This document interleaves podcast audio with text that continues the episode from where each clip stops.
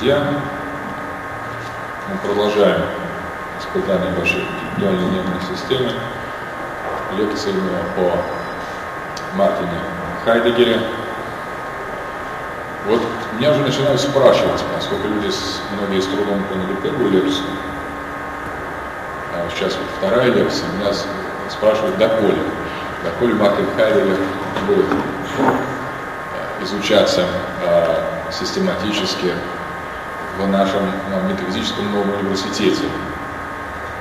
Но я думаю, что как минимум еще одна лекция точно будет. Я думаю, что она будет не так без большого перерыва, где-то в мае. Вот. И э, поэтому, собственно говоря, stay tuned, то есть оставайтесь на нашей волне. Еще некоторое время э, Хайдегер будет интеллектуальным соседом. Значит, краткое содержание первой серии прошлой лекции. То есть Дон Педро пришел к Доне Розы, и мне о чем-то не поладили. Значит, я совершенно э, как бы в двух словах опишу, что было сказано на прошлой лекции, потому что в противном случае будет совершенно уже непонятно. Так будет совершенно непонятно, что будет сказано на этой лекции, но хоть какое-то такое видение. Итак, основная проблематика, которую вскрыл Мартин Хайдегер в качестве фундаментальной, это разделение на бытие и сущее. Бытие – это Sein, сущее – это Seiende. Сущее – это причастие, а вот бытие, на самом деле, Хайдеггер предлагает мыслить как глагол, как глагол «быть». По-немецки «sein» – это глагол. Или по-гречески «εἶναι». То, что является сущим, то есть тем, что есть, определяется причастием. «Sein» по-немецки от глагола «sein», русское «сущий» от глагола «быть» и греческое «ὄν». Так вот, с точки зрения Хайдеггера, в этих э, ну, простейших фундаментальных э, понятиях понятие «Sein» und «Seiende», понятие «бытие и сущее», или «быть и сущее», скрыты фундаментальные основы философской мысли как таковой. Вот тот, кто, собственно говоря, задумается об этом, задумывается об этом, тот, кто просто произносит э, внутри себя или вслух слова быть и сущее, бытие и сущее, их различие, их связь. Тот, кто фиксирует свое внимание на этом, тот с точки зрения Хайдегера оказывается в центре вообще всей метафизической философской проблематики. Поскольку человеческое существование есть не что иное, как существование интеллектуальное, потому что мы э, не можем себе представить, э, собственно говоря, э, как бы ничего свойственного только человеку, кроме сознания, на самом деле. Ну хорошо, тело, пожрать, отдохнуть, поржать. На самом деле могут, в принципе, и другие существа, которые нас окружают. Даже смеются, вы знаете, что многие птицы смеются, бобры, э, у них изменяются кончики губ, на самом деле. Вот это смех -то не, не, не свойственен человеку. Птицы, пересмешники и э, другие замечательные существа. А вот все-таки мыслить э, могут только люди. Поэтому, соответственно, тот, кто начнет мыслить, э, тот, собственно говоря, начнет становиться человеком. И наоборот. Вот по Хайдегеру тот, кто по-настоящему является человеком, должен заниматься только одним – мыслить. Но это вроде с ним многие могут согласиться. А дальше Хайдеггер добавляет, мыслить мыслящий человек должен только об одном снова, о различии или неразличии между бытием и сущим, между Sein и Seiende. И вот постоянно возвращаясь к Sein и Seiende, постоянно возвращаясь к сущему и бытию, к их связи, к их тождеству и нетождеству, к их различию и единству, человек по-настоящему есть. Человек, то есть по-настоящему мыслит, а Хайдегер повторяет важнейшую фразу Парменида «Гар» то «эйнай», но «эйн» есть, то есть быть и мыслить – это одно и то же. Это, конечно, наверное, не для всех существ, но для человека это абсолютно точно. Мы можем быть только через мысль. Мы можем мыслить через бытие. Вот от наш, а соответственно, что такое мы, мыслить, уточняет Хайдегер? Это мыслить о различии и тождество одновременно между бытием и сущим. Вот это фундаментальное понятие, без которого мы вообще не сдвинемся. С другой стороны, если мы действительно начнем фиксировать наше внимание на сходстве и различии, на единстве и значении того и другого слова, вот мы действительно оказываемся в центре философского процесса, то есть в центре бытия, в центре сущего, в центре нас самих, в центре истории, в центре прошлого, в центре настоящего, в центре будущего. Это очень принципиально, потому что Хайдегер интересно говорит, он говорит, что есть прошлое, а есть бывшее. Не все в прошлом, то, что прошло, было, по-настоящему было. Но то, что было, то, что является не просто прошлым, а и бывшим тоже, то есть сейчас. Точно так же есть грядущее, то, что придет и есть будущее. Не все в грядущем будет будущим. Но то в грядущем, что будет в будущем, есть и сейчас, и было до этого, в прошлом. И вот этот модуль называется следующим элементом онто-история, о чем я говорил в прошлой лекции, или Sein-Geschichte. Geschichte des Seins. То есть речь идет о том, что мы можем помыслить мир с двух точек зрения. С точки зрения некого такого, э, скажем, фактологического наполнения – с одной стороны, а с другой стороны, это может быть а, как раз срез, онтологический срез а, того, что в прошедшем содержалось, было связано с реальностью бытия. Поэтому вот тот начинает мыслить так, мыслить он-то исторически, от слова онтос, это бытие или сущее, скажем так, и история, история, понятно, Зайнгешехтлихе, тот, кто начинает мыслить таким образом, начинает мыслить по-иному. Но он не только начинает мыслить по-иному, он начинает и быть по-иному, потому что в настоящем он схватывает именно то, что есть. И все время, например, как можно мыслить вот по Хайдегеру онтологически? Что значит бывшее, отличающееся от прошлого? Что значит будущее, отличающееся от грядущего? Дело в том, что если мы посмотрим, например, на дерево, мы в основном сразу, мы думаем, что? Мы сразу говорим, это дерево. То есть сразу обращаем внимание на то, чем является то, что мы видим.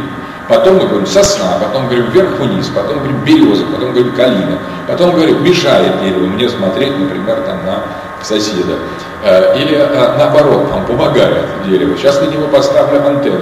То есть неважно, как мы э, относимся к дереву или к любому другому предмету. Но в первую очередь мы точно совершенно никогда не думаем о том, что это дерево есть.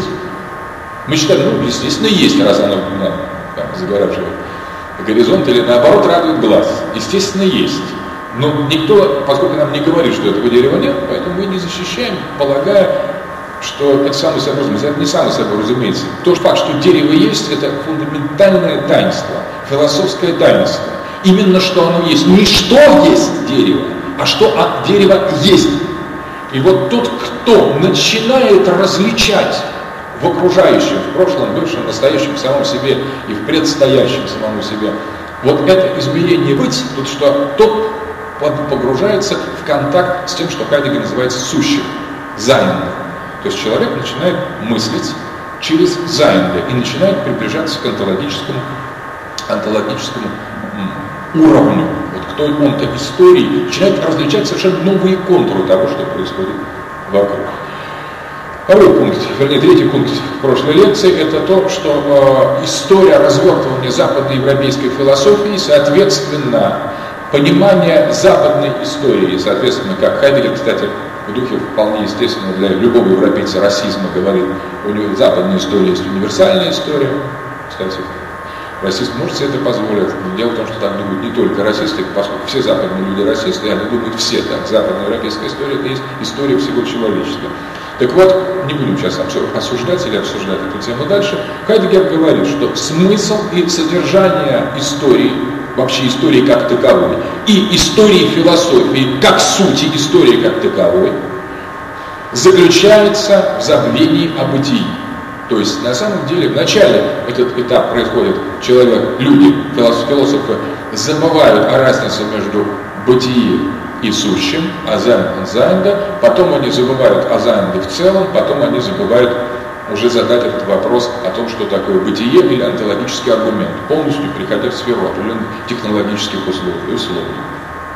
Хайдегер отыскивает смысл этой деструктивной с точки зрения бытия позиции в аномалии человека, который является, согласно э, Хайдегеру, таким как бы носителем разрушительного начала, выпавшим из общего строя сущего, который несет этому сущему смерть. А, поэтому, собственно говоря, Хайдегер опять рассматривает, как человек приходит к убийству бытия, к забвению о бытии, к убийству и смерти Бога, как одному, одному из, скажем, представлений о бытии на определенном этапе исторического развития. Так вот, э, и Хайдегер постоянно подчеркивает, что вот действуя таким образом, разрушая все на своем пути, забывая о собственном предназначении, о бытии, человек исполняет свою миссию. Это очень, очень фундаментально, очень интересно. То есть не просто это аномалия, не просто это отклонение, то в этом антионтологическом действии проявляется смысл и вектор Зайнгешихты. То есть он-то история, действуя в человеке, через человека, в бытии, на самом деле приходит к тому, что э, Ницше назвал царством европейского нигилизма. Поэтому это тоже закономерный этап развития. Тем не менее, это забвение бытия, это утрата бытия. Значит, мы говорили а, также в предшествии лекции о том, что Хайдегер считал, что было великое начало, заложенное в пресократиках, в философии до сократиков. А, и именно тогда эм, люди западноевропейской культуры заложили основу всего остального исторического процесса, помыслив бытие как бы с двух сторон, как фюсис, природа, и как логос. Как фюсейн, а, происхождение, подача всходов, и легей, э, жатва, на самом деле, и это вот досократическое, Хайдегер называет первым началом. Потом в рамках этого первого начала наступил первый конец, когда бытие сравняли с сущим концепции идеи, это Платон. Дальше ворвалось в осмысление отношений человека с сущим представление, форштеллинг, то есть представление, поставление чего-то перед собой, и только после этого осмысления человек впадает в рационализацию и в конечном итоге на самом деле приходит к тому концу э, философии, к концу метафизики, к тому царству абсолютного нигилизма, которым пока не является конец 19 века и весь 20 век. И в этот момент Хайдегер говорит о новом начале, о том, что вот первое начало, начавшееся с Сократиков, до Сократиков, трансформирующееся через великий конец в Платоне, дошедшего до предела в Декарте с его когите аргосум, когда представление подменило собой всю онтологическую проблематику уже, кроме как рациональных аргументов онтологии ничем больше не оперировала, ну и, как бы сказать, высоты гегельского а, осмысления всей возможной философской проблематики, но в рамках этой концептуализации, концептуализации в рамках Форштеллинга представлений, и, соответственно, Ницше, смерть Бога и сам Хайдегер, который считался, в общем, на самом деле фигурой очень интересной, фигурой, которая завершает западноевропейскую философию в своей сущности проблематики. Но тут Хайдегер, видимо, считал себя еще кое-кем. Он считал, что одновременно он начинает новый цикл этой западноевропейской философии. В центре этого цикла он ставил такую вещь «эрайнис». Эрайнис как событие. Об этом мы сегодня немножко подробнее поговорим. Вот э, это новое начало, второе начало, Цвайте Анфан. Хайдгер считал своей главной миссией, то есть завершить историю философии, начавшуюся до Сократиков и закончившуюся на Ницше, и, по сути дела, бросить призыв к новому, новому, новому порядку философии, вообще новому порядку бытия.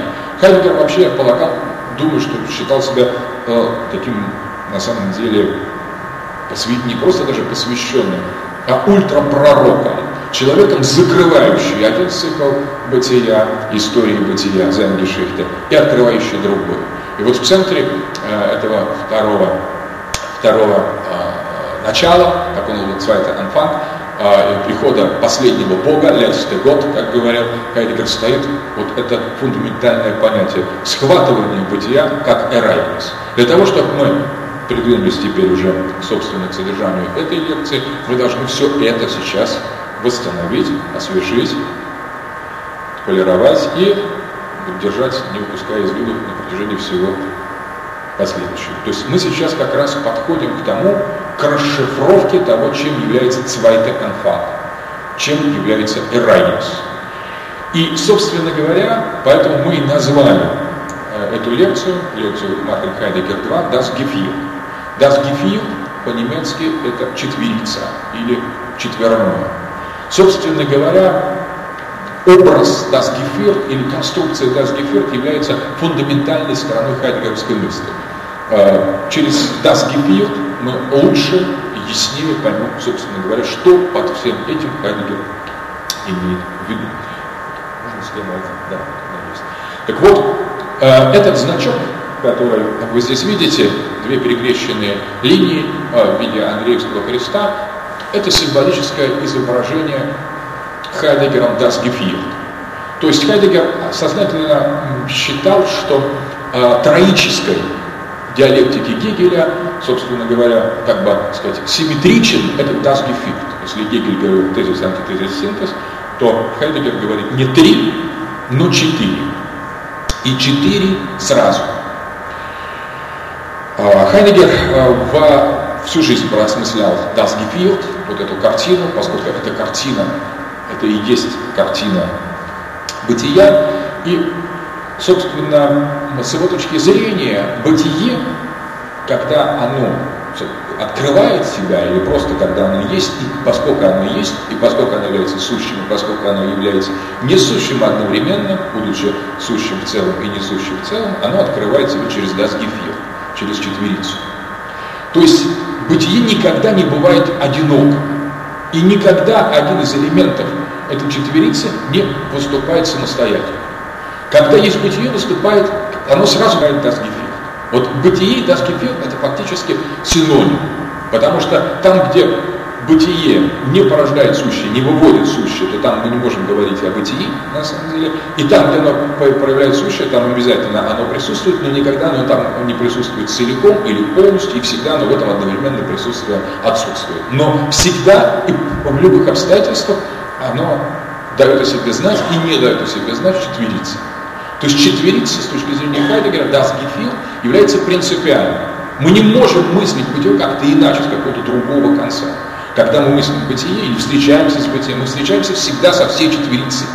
Всегда. У этой четверицы нельзя ничего изъять, ничего не последует одно за другим. Четверица всегда существует как четверица и всегда именно как таковая. То есть мы от нее отрезать и отхватить или добавить к ней какой-нибудь, пририсовать. Ничего не можем, кляксу какую-то. На самом деле все уже в этой четверице по Хайдегеру, и поэтому мысли о бытии, мысли о сущем, мы мыслим о Дасгифиле. А, интересно, у Хайдегера изменилось только одно. Он а, в поздний свой период, после 50-х годов, стал говорить а, о... Да, четверица состоит из Химмель, небо, Дигетлихе, божественные, Менш, у, или Диштяблиха, а, смертные, и Диэрда, земля.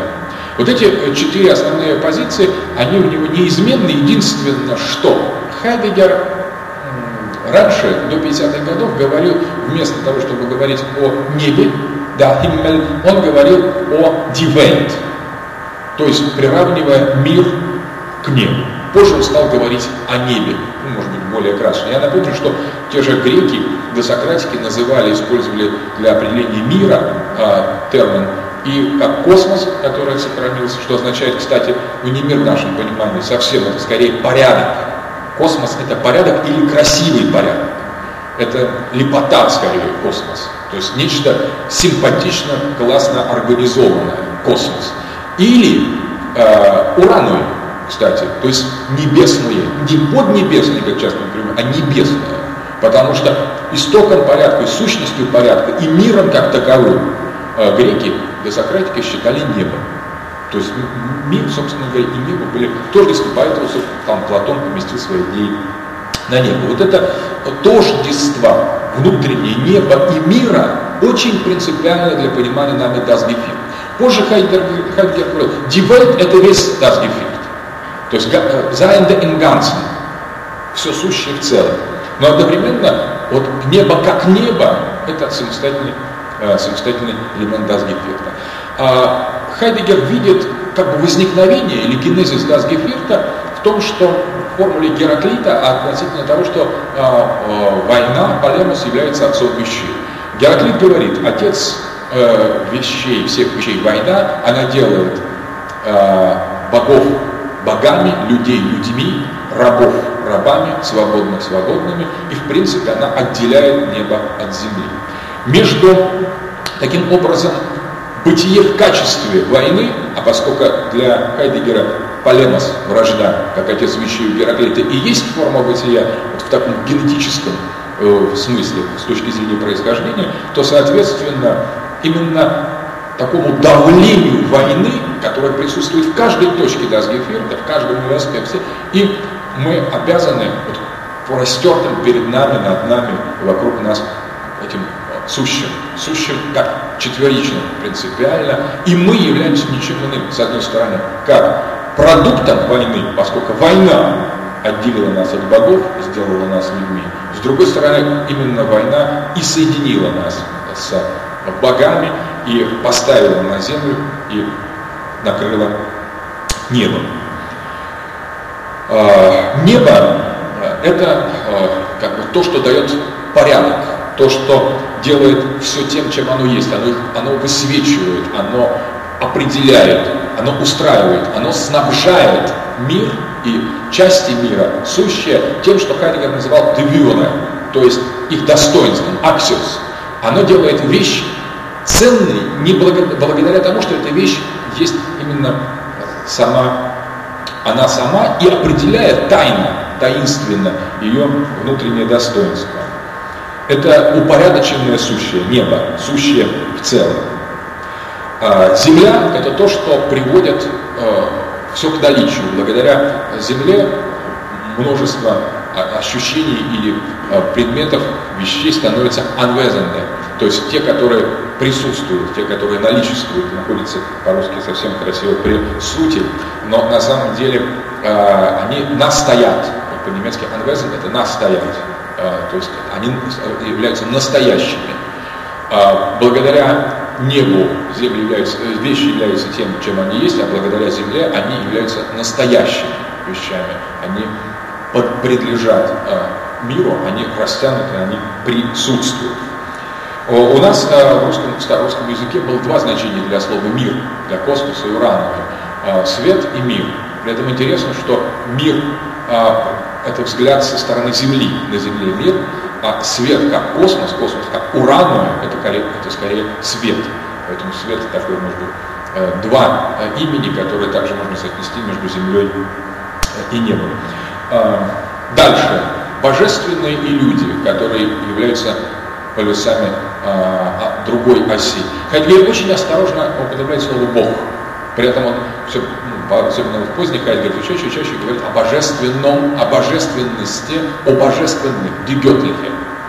Это очень важное явление, это сущности, которые фундаментально необходимы Дасгефирту, но постоянно избегают такой четкой и ясной дефиниции. Вот если человек, все же как мыслящее существо, постоянно в Дасгеферте присутствует, и его наличие для нас несомненно, то богам свойственно убегать отсюда, от таланта фугиус. То есть боги божественные, они скрываются, причем они скрываются даже тогда, когда показывают себя. А, это особый вид сущего и бытия одновременно, божественное, которые чрезвычайно легки, чрезвычайно тонки, и чья функция, по сути дела, ну, как бы предельно не утилитарна с точки зрения а, такого дасгефирта в чистом виде. То есть божественные, они как бы щекочут картину мира.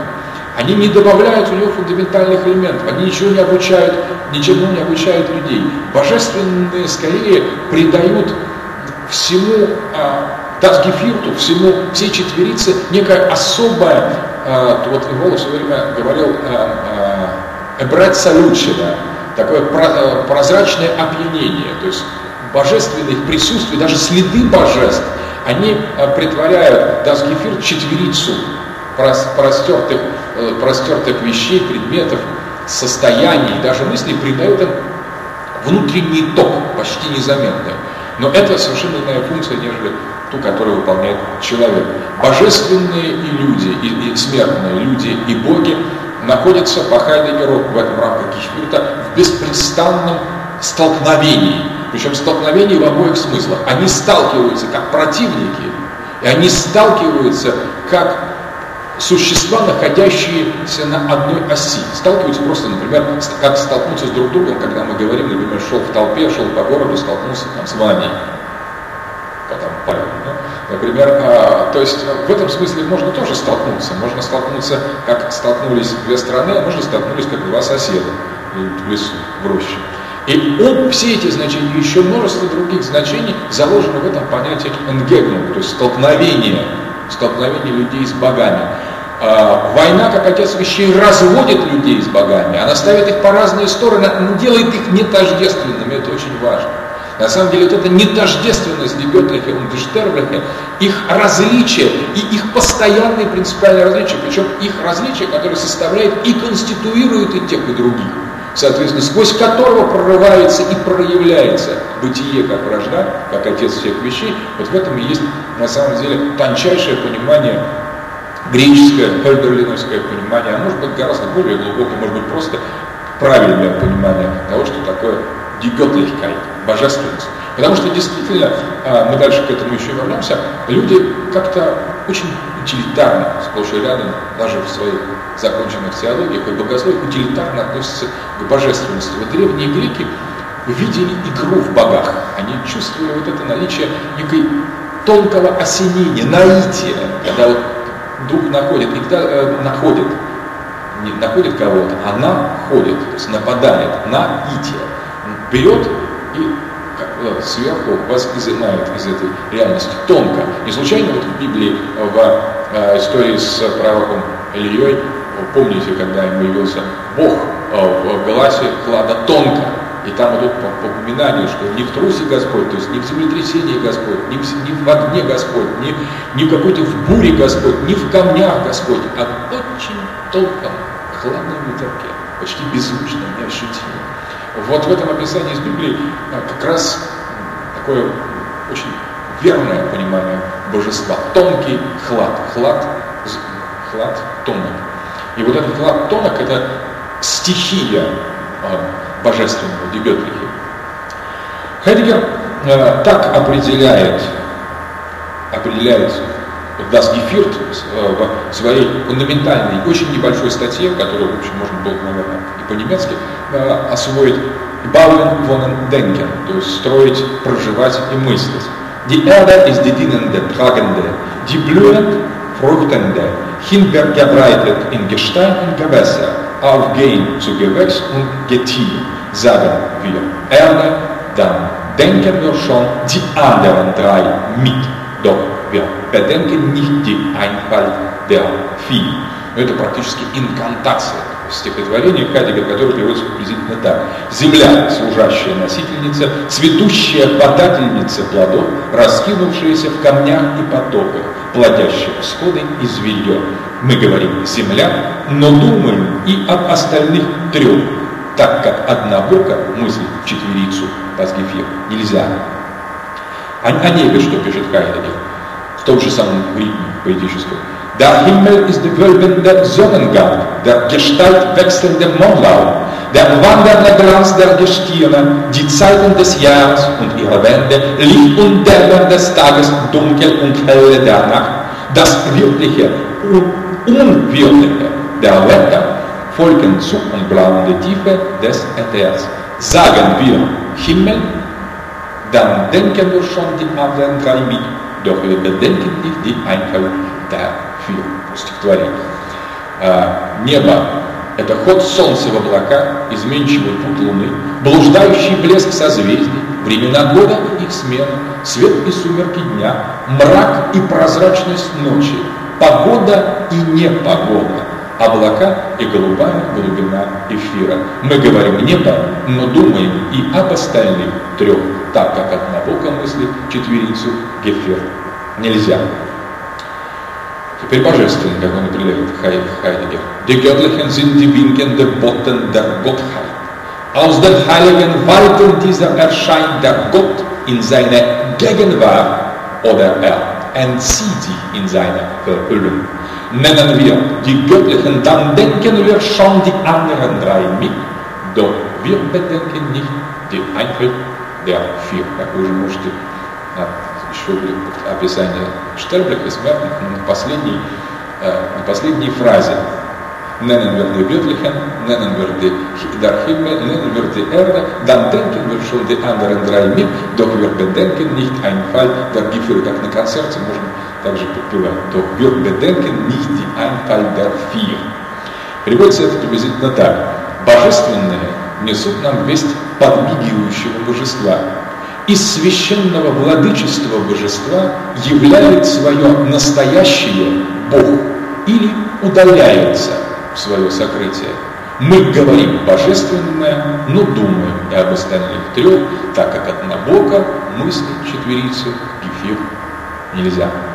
Обратите внимание, из священного владычества божества являет свое настоящее или удаляется свое укрытие. Из священного владычества удаляется или являет.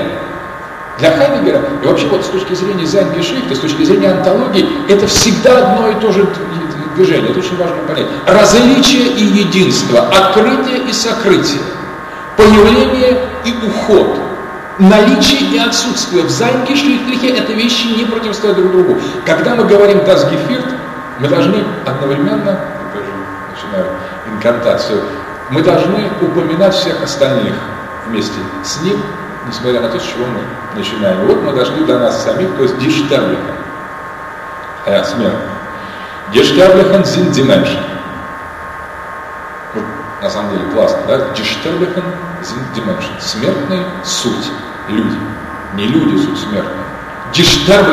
Первично, die Menschen – вторично. Сейчас поймем почему. Heißen die Sterblichen, weil sie sterben können. Sterben heißt, denn Tod als Tod, vermögen подчеркнуто, als nur der Mensch stirbt. Und zwar fortwährend, solange er auf der Erde, unter dem Himmel, vor dem Göttlichen bleibt. Nennen wir die Sterblichen, dann denken wir schon die anderen drei mit. Doch wir bedenken nicht die Einfall der vier. Люди – суть смертные, точнее смертные – суть люди. Их называют смертными, поскольку только они могут умереть. Умереть, признает Хайдегер, это значит осилить смерть как смерть. Вот это айс Мы Умирают все, но умирая, они не могут умереть, потому что они никогда не способны осилить смерть как смерть. Смерть дана людям в личное пользование. Смерть – это то, что делает людей людьми. Смерть – это бытие в смерти и бытие в смерти. Факт уничтожения или наличия ни от чего не добавляет. Это вообще не имеет отношения к смерти. Смерть, мыслимая онтологически, фундаментально онтологически, это на самом деле нечто такое же весомое, просто то же самое, что и жизнь. Умирает только человек. Умирает постепенно, пока он остается на земле, под небом и перед божественным. Мы говорим смертные, но думаем и об остальных трех, так как однобоко мысль четверицу, эфир нельзя. Ну это, пожалуй, вот описание, описание Гефирта словами самого Хайна. Что, о чем, что нам рассказали? О том, что на самом деле если нельзя мыслить однобоко четверицу, то есть нельзя никогда мыслить что-то одно в четверицу, соответственно, соответственно, любое упоминание о земле, небе, богах или человеке вызывает автоматически, сразу, немедленно присутствие, причем именно присутствие, от сути отрывания и в суть погружения, одновременно присутствие, что это означает, присутствие всех остальных. Вот э, задачи, еще Хайдегер говорит, смертные живут в той мере, в какой они, будучи смертными, ведут способность умереть к благой смерти, а не к пустому исчезновению и не к бессмысленной задержке в земном пребывании. В спасении земли, в восприятии неба, ожидании божественных и в направлении своей жизни к смерти сбывается проживание как четверичное украшение четверицы, то есть газгефир. Таким образом, э, речь идет о том, что, может, теперь второе схема. Речь идет о том, что э, Хайдегер определил Дасгефирт в этом восприятии на самом деле как, пожалуй, вообще онтологическую полноту возможности мыслить о сущем и мыслить о бытии. А Хайдгер приводит э, э, интересный образ. На самом деле, в конце жизни он стал уже писать каракули. Например, вот такие. Слово «займ» Хайдгер писал только перечеркнуто. На самом деле, конечно, вот перечеркнутый, перечеркнутый «займ» – это на самом деле, есть такое хорошее греческое, давно забытое слово «элампсис», то есть просветление, осветление. Когда мы говорим просветление, сразу какие-то баллы ну, спиритуалистические. Вот тогда, скажем, элампсис. И вот э, когда мы э, рисуем бытие таким образом, перечеркнутым, на самом деле, мы действительно попадаем в пик столкновения с какой-то колоссальной бездной всех смыслов сразу на самом деле, поскольку здесь мы видим, что бытия не, не бывает без четверицы. Что это перечеркнуто? Э, это разгефирт на самом деле. И одновременно бытие, когда проявляет себя, оно порождает разгефирт. Оно по-другому не может вообще писаться-то, не будучи перечеркнутым. И одновременно Бытие никогда не встречается нам отдельно само по себе. Как только мы фиксируемся на бытии, на займ как таковом, Дасгефирт мгновенно манифестируется. И как только мы с бытием, то есть как только мы в событии, со бытии, тут же мгновенно рождается das Geviert. И закрывает это бытие собой. Как только бытие манифестирует себя через сущее, проявляет себя через сущее, оно скрывается, исчезает, зачеркивает само себя. Но как только das Geviert в чистом виде отстраняется от бытия, то есть когда скрывает полностью собой бытие, на самом деле он тоже исчезает, и бытие Sein начинает проступать сквозь него. Как Sein перечеркивает das Geviert, так и das Geviert перечеркивает Sein. Они друг друга зачеркивают взаимно, представляя и предъявляя.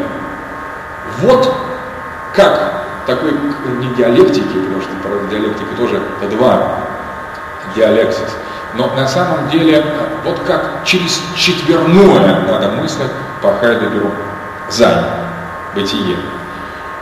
И э, вот это нет, наверное, ничего более фундаментального, чем этот знак.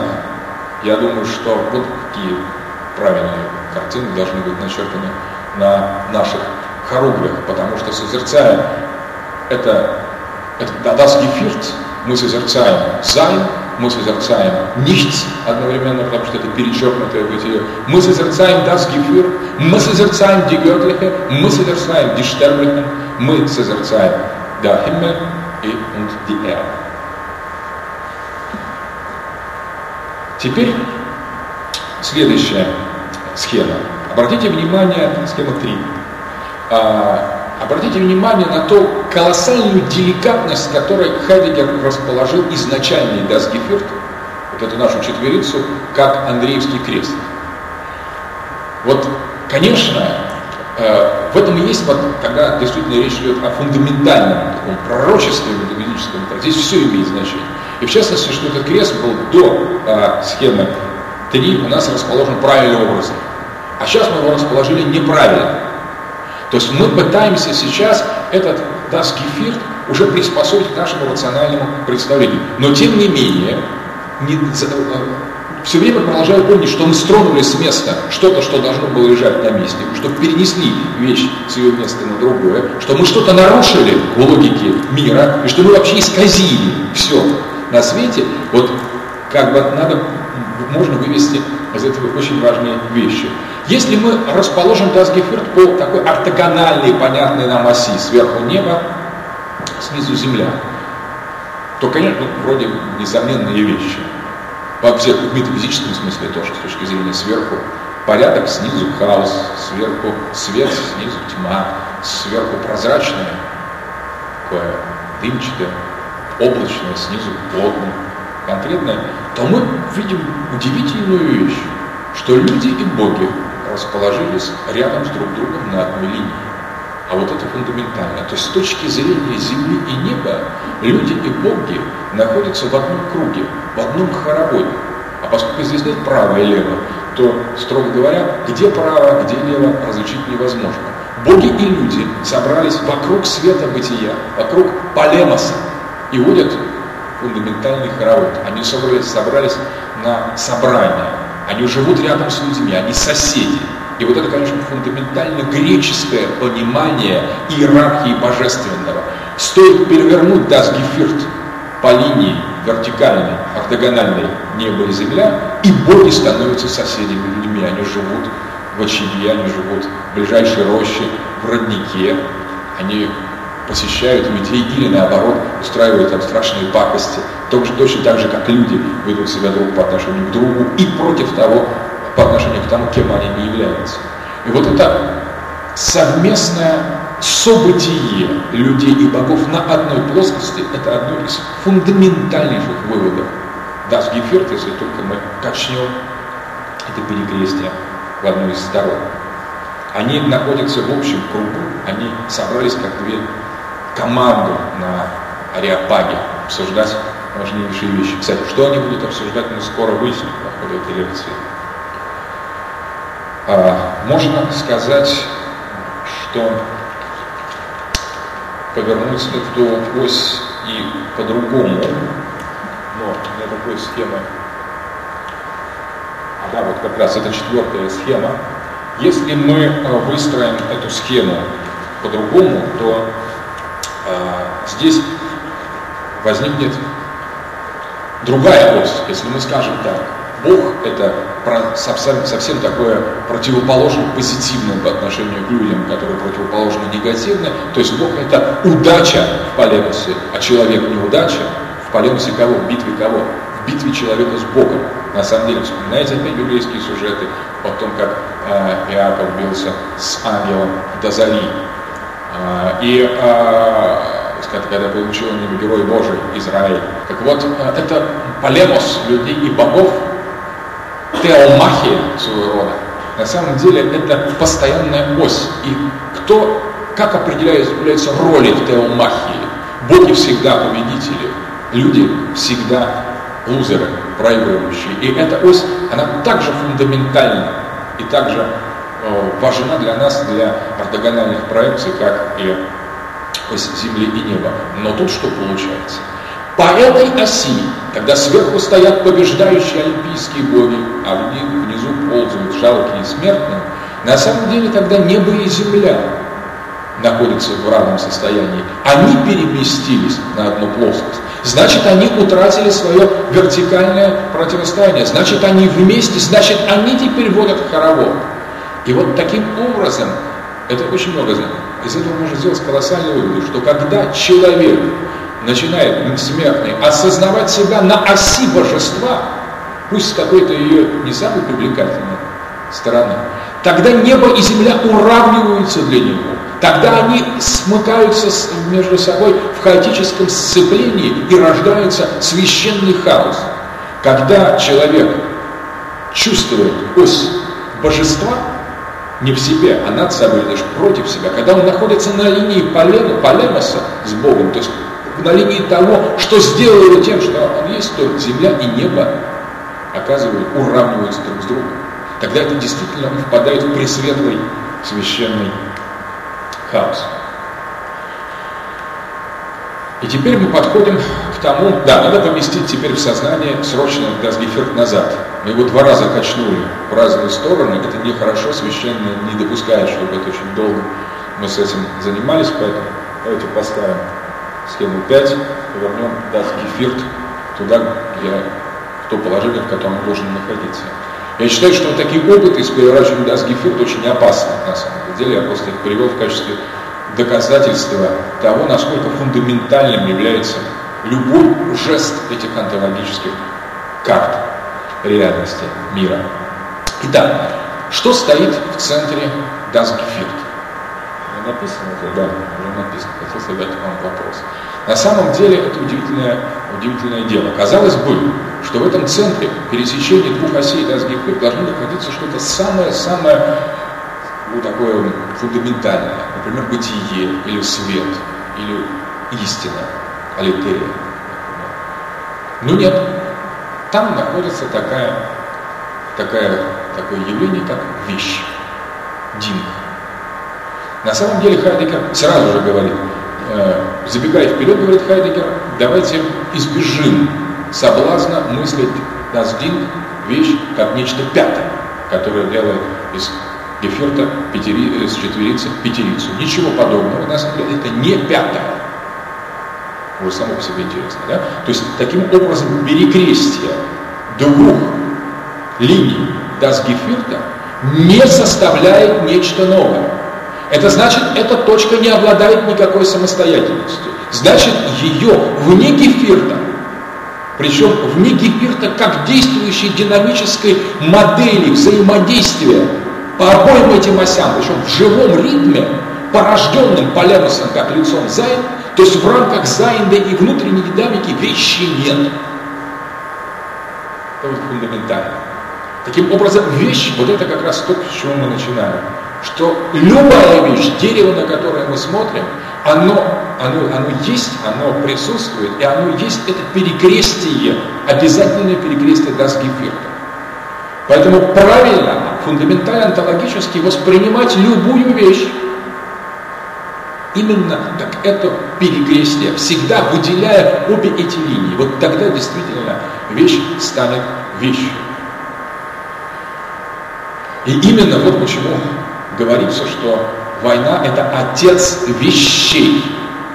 Отец вещей, потому что война учреждали Гефир, Полемос, учреждает пересечение двух осей Гефирта, тем самым увещает, учреждает вещь. Можно сказать, что вещь – это перекрестие даже двух войн, вернее, единой войны, но которая ведется в таком в параллель, в пересекающихся направлениях.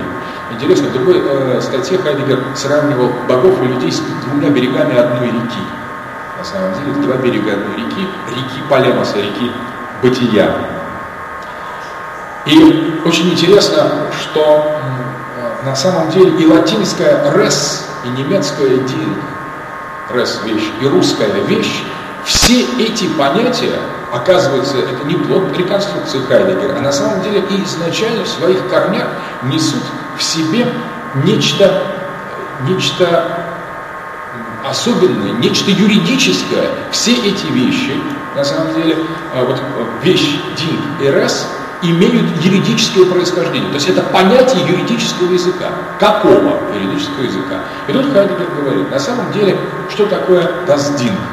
Даздинг – это то, что вынесено на тинг. Вот немецкая thing, thing – вещь. Это то, что вынесено на собрание племени, на агору, для того, чтобы вынести решение относительно правомощности, неправомощности, полезности и неполезности того, что вынесено. Это то, что вынесено и выставлено на суд. Но на какой суд?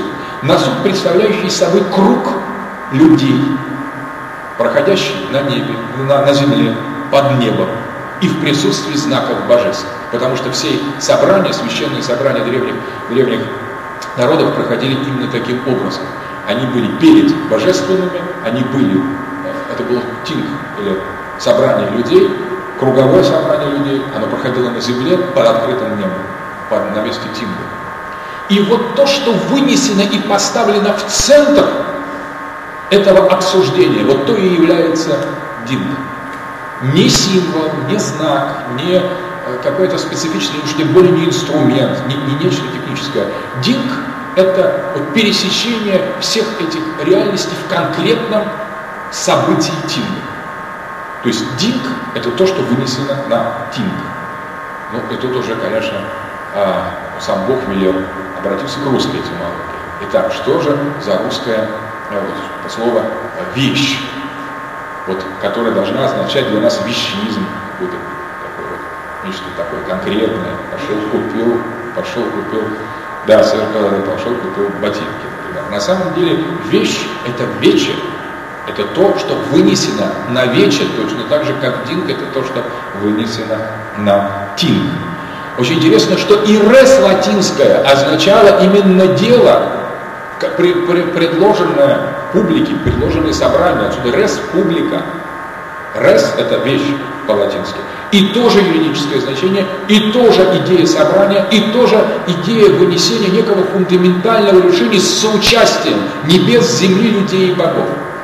Таким образом, это не просто какая-то, ну, скажем, метафора, то, что нам предлагает Хайдегер, а это э, прозрение в суть того, как оно все обстоит. На самом деле обстоит, обстояло в мышлении, в языке и в истории, в человеческой культуре и на самом деле в тех рудиментах всего этого, с которыми имеет дело наше восприятие.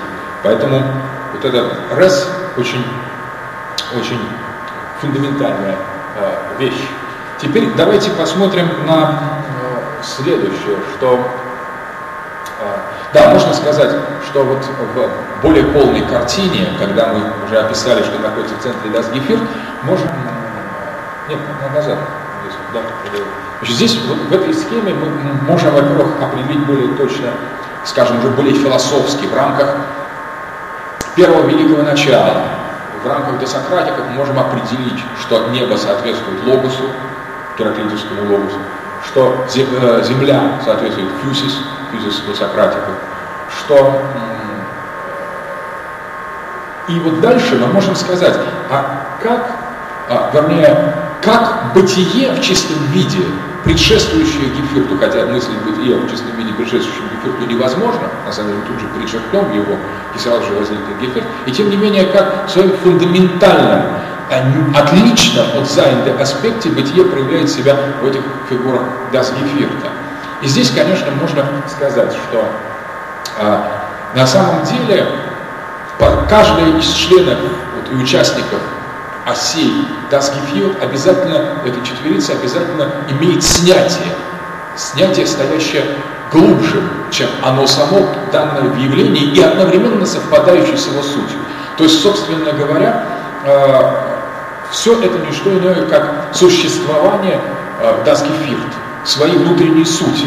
И вот внутренняя суть может определяться по-разному у разных аспектов э, сущего. Э, небо сущ, сущностью, скажем, небо как параметр сущего является э, время. Э, то есть без, время и, и небо или время и мир совпадают. И все они совпадают из этих понятий с понятием «Sein». Поэтому в некотором случае Хайдеггер говорит «Sein ist Zeit». Он не противоречит себе, можно сказать, что да, Himmel ist Zeit. Что стоит, то есть как бы с обратной стороны неба стоит время. Что стоит с обратной стороны Земли, или что составляет сущность Земли и проявляет себя через эту Землю, обратная сторона, как всегда мы знаем у Хайдегера, это и есть та сторона. Потому что обратной строго стороны, строго говоря, стороны нет. Это и есть эта сторона, только увиденная как-то иначе. Или более правильно, или менее правильно, например. Все в одном, в одном высказывании. Что является обратной или сущностью, стороной сущностью Земли? Это бездна. Смотрите, время, э, именно небо делает вещи, э, вещи наличествующим, оно говорит, что, что каждая вещь, что она есть, она, небо дает э, вещам чтойность, но одновременно через э, того, что она дает им чтойность, она временным образом их косит. И поэтому вещи растворяются и исчезают. Земля дает людям основания. Земля, земля является подставкой для вещей. Все вещи состоят из земли и стоят на земле. Очень интересно, что русское слово «созидание» происходит от древнерусского слова «сезди», «сези». Это означало глина, поэтому созидать Созиждить это означает оглинить. Все, что творится, все, что созидается, творится из глины, то есть из земли. И вот в центре этой земли, которая является основой прочности постоянства и основой анвезенхайм, то есть наличия, лежит бездна. Тоже поразительный момент, потому что бытие земли – это бытие бездны. И несмотря на то, что оно все делает конкретно, само по себе э, вот, ставя вещи, она их бросает. И наоборот, небо бросая вещи, предоставляя им быть самим собой, а оно их подхватывает. Так бытие по-разному действует через Гефирт и за его пределом через суть того, что в Гефирте присутствует и участвует. Э, сущность божественных, божественных – это игра, потому что боги несерьезные. И даже будучи серьезными, они всегда немножко шутят, потому что они легки. А сущностью, сущностью человека является воля, как его качество, и ничто. Все это, что мы сказали, бездна, время, игра, воля и ничто являются именами бытия. Сказать это, так же, как сказать вражда, по Хайдегеру, это сказать бытие. И вот каждый из четвериц, каждый из четверицы, включая внутреннюю сущность каждого из четверицы Дасгифьюта, приносит в динг вещь, нечто свое. А, человек, да, что приносит небо? Небо приносит в вещь Дасдинг вечность, э, в, э, чтойность. Сосна является сосной, потому что небо делает ее сосной, небо высветливает ее как сосну и, так, и, и дает ей ее упорядоченное, а, упорядоченное достоинство, ее веда. А земля делает вещь наличествующую, она придает ей anwesenheit, то есть наставит ее, он делает ее настоящей вещью. А небо делает вещь именно этой конкретной вещью. И одновременно вещью, заключенной в общий строй всех вещей. Точно так же земля, которая объединяет эту вещь с другими вещами, потому что все вещи состоят из основы, одновременно она их разделяет, ставя их по местам. Таким образом, это двойное, двойное действие, разделение, объединение с разных точек зрения, осуществляемых небом и землей в вещи. Что привносит Дигетлихе, привносят в Дигетлихе божественную вещь. Они привносят в нее священное. Когда боги приближаются к вещи, эта вещь становится наделенной их тончайшими, невидимыми, неощутимыми вибрациями. Эта вещь становится хайлегедин. Хайлюктум приносят боги в вещь из Геферта. А что приносит человек в вещь? вещь вот в этом фундаментальном теологическом понимании. Он приносит ее воспевание, он приносит ее имя. Имя не в смысле имения, то есть не, не емлет еще вещь. В чистом гиферте человек поет поэтические вещи и пьет для того, чтобы петь на этом пути.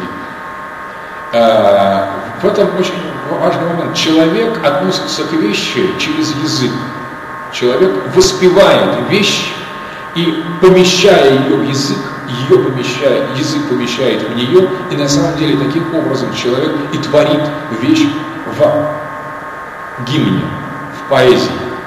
Творит именно, ставит туда, где она находится, между а, небом, землей, перед богами и воспетая самим собой. Поэтому с точки зрения Хайдегера а, сущность человеческого по отношению к вещам – это воспевание вещей – это гимн, это поэзия. Зафиксировали на то, что такое поэзия, потому что этот термин он покажет свой зловещий, зловещий аспект очень скоро. Стоите юнит. Дальше. Шестой. Схема шестая. И вот с точки зрения Хайдегера, когда мы описали, да, вот то, что мы описывали до этого, это называется часть первая, начале лекции, э, мы описывали Das Geführt в том качестве, в том пребывании, в том состоянии, в том бытии, в каком оно есть всегда правильно и в каком это действительно то, о чем мы говорим. То есть мы пока описывали Das Geführt четверицу, как она есть, как она была, была, а не в прошлом, была в бывшем, есть в настоящем и будет в грядущем. Вот это и есть Das Geführt. Das Geführt увиденный с фундаментальной онтологической точки зрения. Das Geführt четверица, схваченная через бытие, увиденная глазами бытия, предложенная бытием бытию. Это Geführt внутри фундаментально онтологического. Но в какой-то момент Например, может быть, сразу после Великого Начала, когда Das Gefühl утвержден, что с маленькими-маленькими такими дополнениями, фюсис, логос, крошечным, еще не, никак не затемняющую природу и его структуру, уже начинает первый, первый элемент философского грехопадения, который по Хайдегеру определяется э, термином «Verwüstung». Замечательное слово «Verwüstung» от «die Wüste» – пустыня. «Verwüstung» – это опустынивание, аридизация. И вот дальше можно описать всю историю философии, всю историю мира, историю культуры, историю цивилизации, как процесс фервюстунг. Фервюстунг чего? То есть что является объектом опустынивания? Ницше, понятно, да? Как ссылается на Ницше, когда тот провозгласил фундаментальную вещь в Вальзе Шпрак Заратустра, пустыня растет. Пустыня растет. Что значит пустыня растет? Это означает в качественном фундаментальном теологическом и заднешифлике смысле, означает опустынивание гефирта. Гефирт меняет свою структуру. Вот das Гефирт начинает преодолевать в логике, в структуре западноевропейской философии определенные метаморфозы. И вот э, первым, первым ударом или первым признаком Фергустунга, таким отличивым, первым этапом Фергустунга das Гефирта то есть опустынивание четверицы, является философия Платона, то есть сократическая философия и позже Аристотель.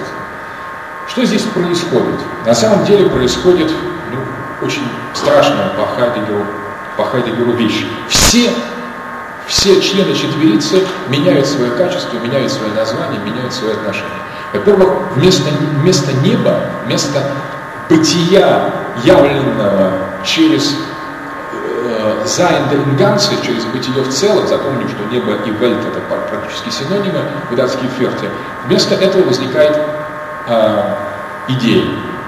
Платоновская идея эйдес, то есть нечто увиденное, увиденное онтологически, увиденное даже как на, на пике онтологического горизонта, но увиденное, мелькнувшее, схваченное и зафиксированное как таковое, если продолжать параболу символизма пещеры Платона из государства, его э, труда. Так вот, это увиденное, схваченное и зафиксированное, опять же, просветление, элампсис, на самом деле, Энгоргенхайт, Алитея, э, открытость, не закрытость, вот она с точки зрения Хайдегера является первым таким первым ударом по открытости Гефирту своему такому фундаментальному, фундаментальной сущности. И вот идея, которая отныне выступает как икона, как образ того, что находится за пределами этого неба или внутри предела, что является его сущностью, она же становится преградой. Казалось бы, почти то же самое. Мы уже сразу когда говорили, что все в Геферте скрывает и скрывает, кроет, скрывает и скрывает одновременно чистый Sein, который находится внутри этого Geviert а, в самом этом Geviert е и является сам этим Geviert ом. Но одновременно здесь возникает с точки зрения Verwüstung а новая модель открытия-сокрытия. Да, говорит Хайдегер, платонические идеи еще сохраняют контакт с бытием. На самом деле, конечно, это самый светлый, самый фантастический, фантастический скол бытия. Но уже Платон начинает третировать этот открывшийся объект онтологического просветления как-то не так чуть-чуть не так. Это великая, великий конец в великом начале. Это абсолютно греческое, абсолютно живое, абсолютно такое четверичное мировоззрение. Но уже легкий дух Феррустона в нем различен. Небо, которое становится небом идей. Не небом не, не небес, не ураноили, не, не небом прозрачным во все стороны, везде присутствующим, сливающимся с землей на оси человек, людей и богов. И наоборот, выстраивающий, сближающий свою оппозицию, свою войне э, с землей людей и богов. А вот небо становится небом идей, оно уже становится строго наверху. Мы начинаем смещать наш гефир, что-то происходит не так. Внизу земля становится уле, уле то есть становится материей, древесиной, основой. Это еще священная земля, это еще священная концепция, но на самом деле мы уже приходим к чему-то немножко иному, потому что земля гораздо шире и объемнее, чем уле, чем материя, чем под основу. И будучи под основой, Земля всегда еще обгрунт, она всегда еще несет в себя отпечаток бездны. И более того, она и есть бездна. А вот с Юле мы уже как бы не можем быть так уверенностью сказать. Мы действительно очень тонко отслоили сущность, которая осуществляла Землю как члена Геферта от самой этой Земли. И здесь Фергюсон.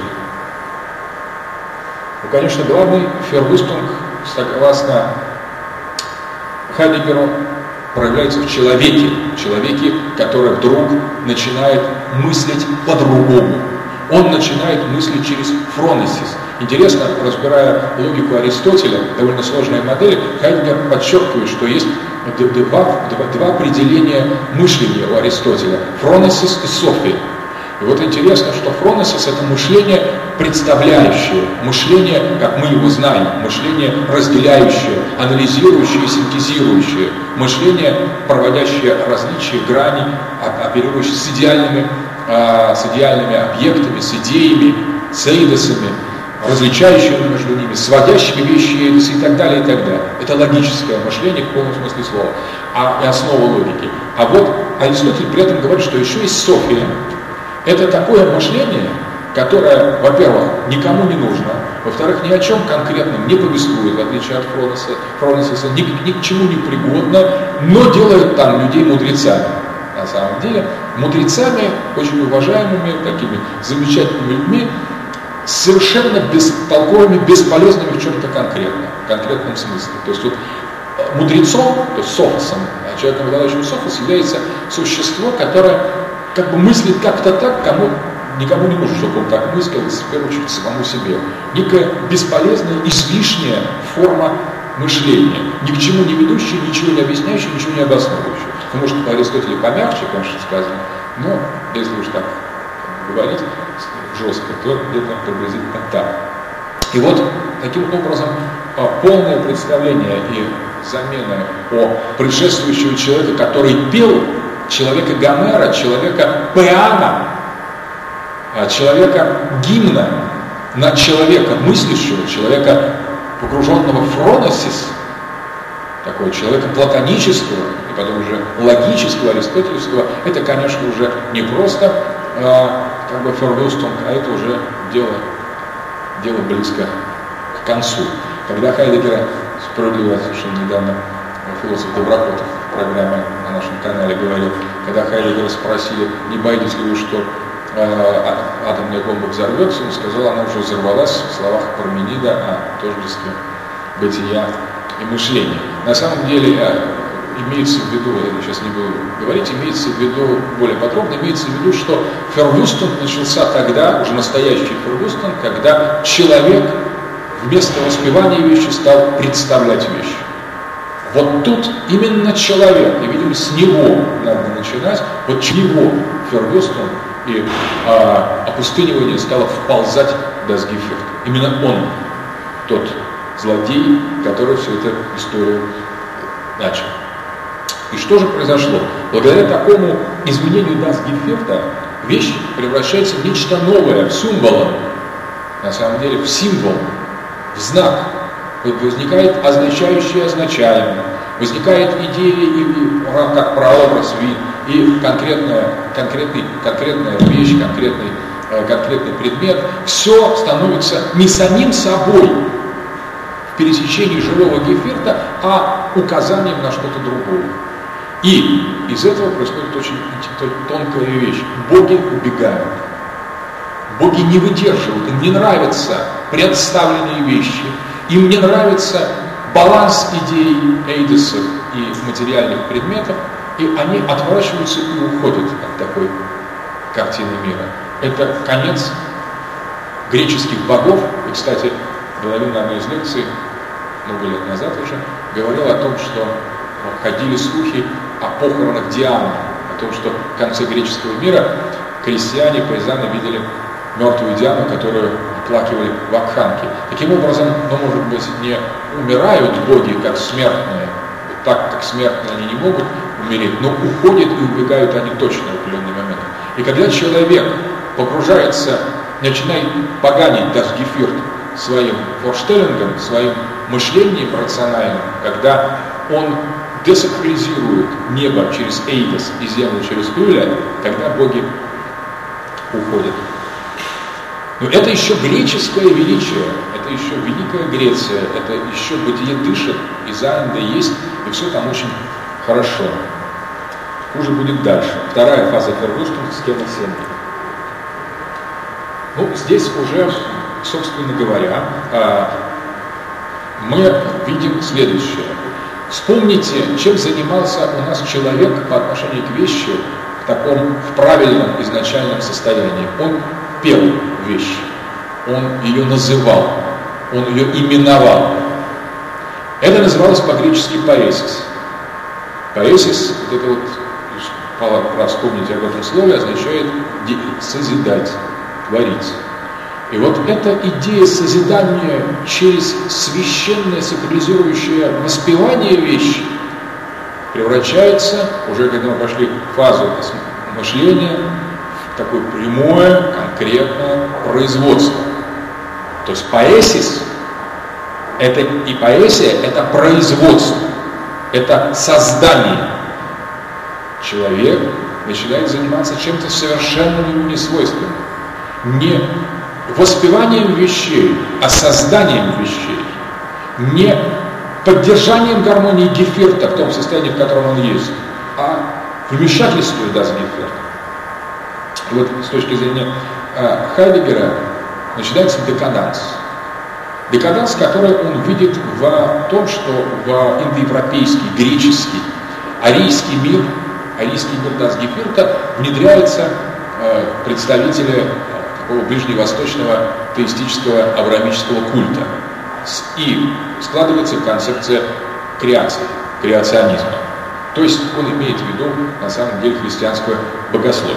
Мы сейчас не будем разбирать, в какой степени Хайдегер прав, если рассматривать западноевропейскую культуру так, как ее рассматривают люди западноевропейской культуры, то есть с западноевропейской точки зрения, а это означает, что изначально выкинуть в помойку все, что связано с не западноевропейской линией развития того же христианства, в частности, забыть и забить всю Византию, не обращать внимания на то, что происходит у восточных отцов, и просто говорить, христианство это западноевропейское христианство, Тертулиан и э, Августин, а за ними идут схоластики, а, Аквинский, а потом идет Декарт, а потом идет мы. Так считает любой западный человек. Когда мы говорим, стоп, стоп, стоп, а вы знаете, что там была еще одна линия.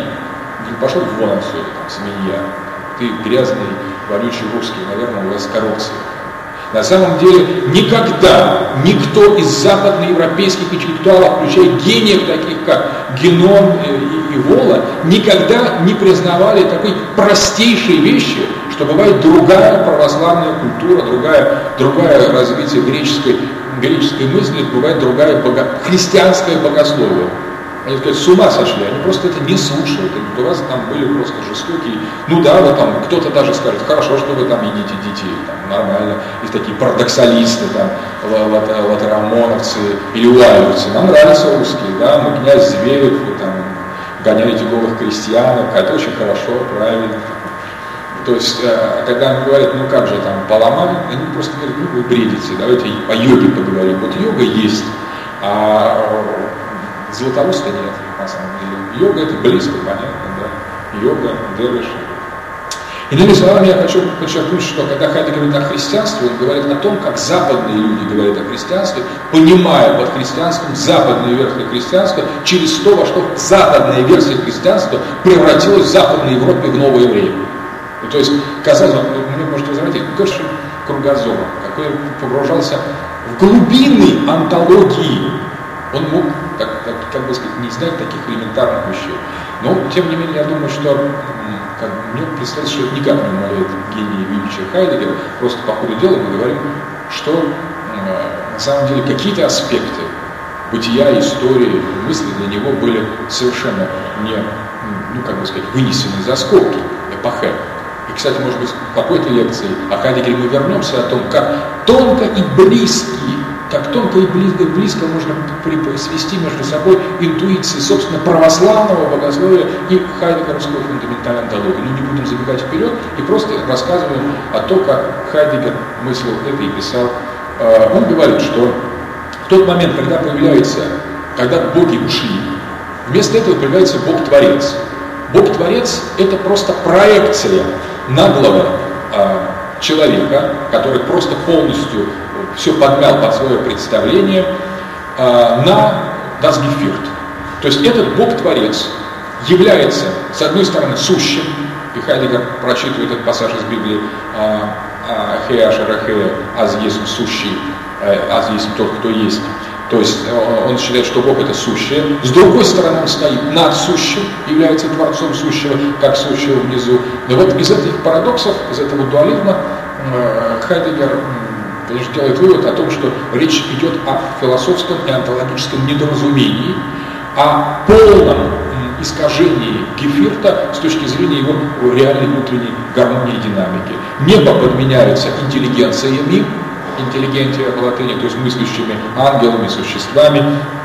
Земля становится юдолью греха, которым, кстати, она никогда не была даже у Платона, никогда материя не демонизировалась. Человек становится моральным существом, постоянно делающий рациональный выбор между добром и злом, а вещь э, это нечто, что сотворено либо Богом, либо человеком, либо совместно.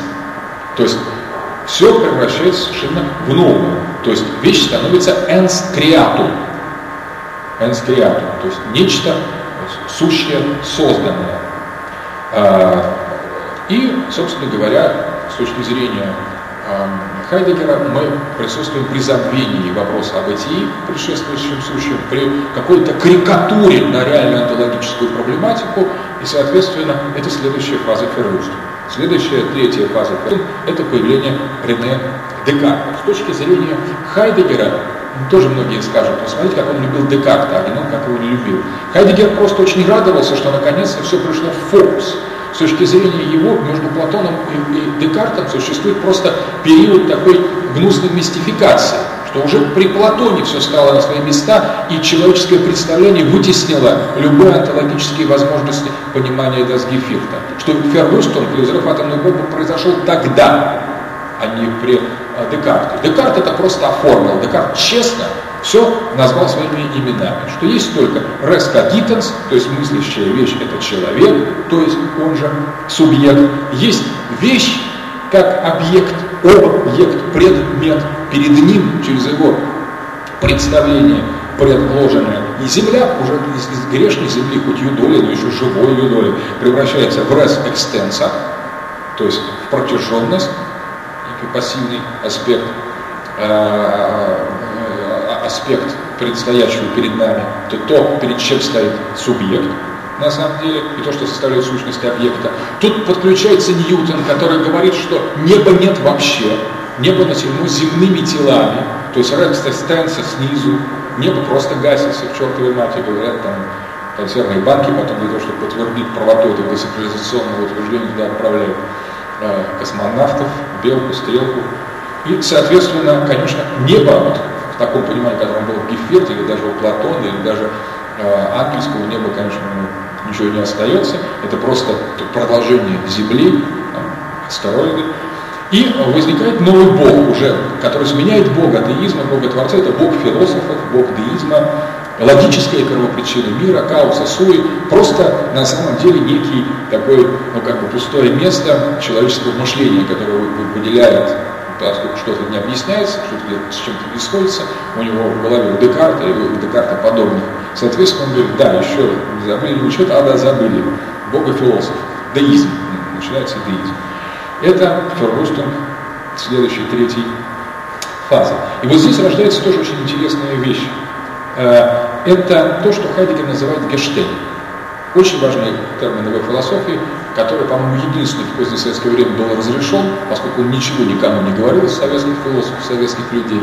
Поэтому слово «гештель», то есть «постав» дословно, или «сустав», разрешили. И было много, множество конференций на эту тему «гештель», «постав». Просто в нем было настолько ничего непонятно, поскольку Хайдегер, остальной Хайдегер был запрещен, а «гештель» был разрешен, то, соответственно, судьба Гештеля в позднесоветском и современном философском сознании несколько отличается от судьбы Гефирта. Скажи, да, Гефирт философ, ему скажет, ничего не, не поймет советский философ. А скажи Гештель, о, здорово, Гештель. Сразу оживиться, улыбается, попробуйте в философию сходите, поговорите. Вот, на самом деле, что такое Гештель?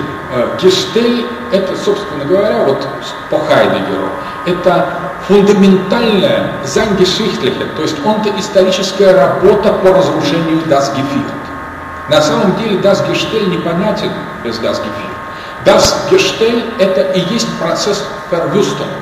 Это то действие, с помощью которого человек осуществляет опустынивание живоносной, животворящей четверицы.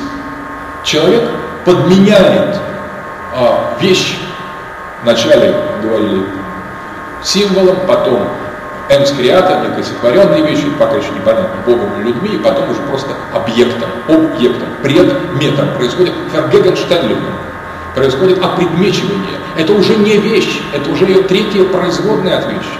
На самом деле то, что делает вещь, как живое вынесенное дело богов и людей под небом и на земле, вот делает ее предметом, то есть тем, что можно воспроизвести, э, и когда этот предмет не точно соответствует э, не точно соответствует исходному замыслу, а человек раздражается, он хочет произвести только одну точно такую же вещь, отсюда возникают серийные предметы.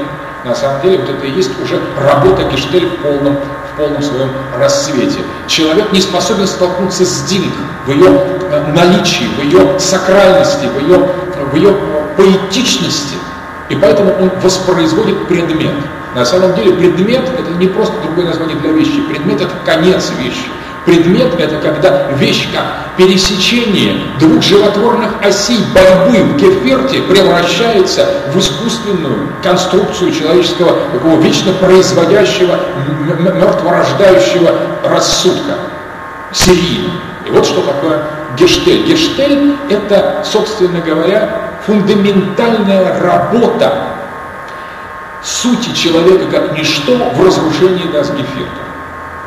Поэтому на самом деле человек превращается в производитель. Из поэта он превращается в пролетария, он превращается в производителя. И больше ничего, кроме своей вонючей экономики, знать не хочет. Но это и есть поэзис. Это стало возможно, потому что слово поэзис имело значение воспевания и труда.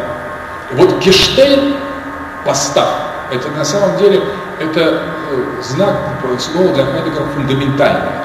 И тем не менее, вместе с тем, что Хайдегер категорически отрицательно относится к Фервюстунгу и описывает процесс дезодологизации как трагедию и Фервюстунга Геферта, тем не менее он говорит, что Das это судьба бытия.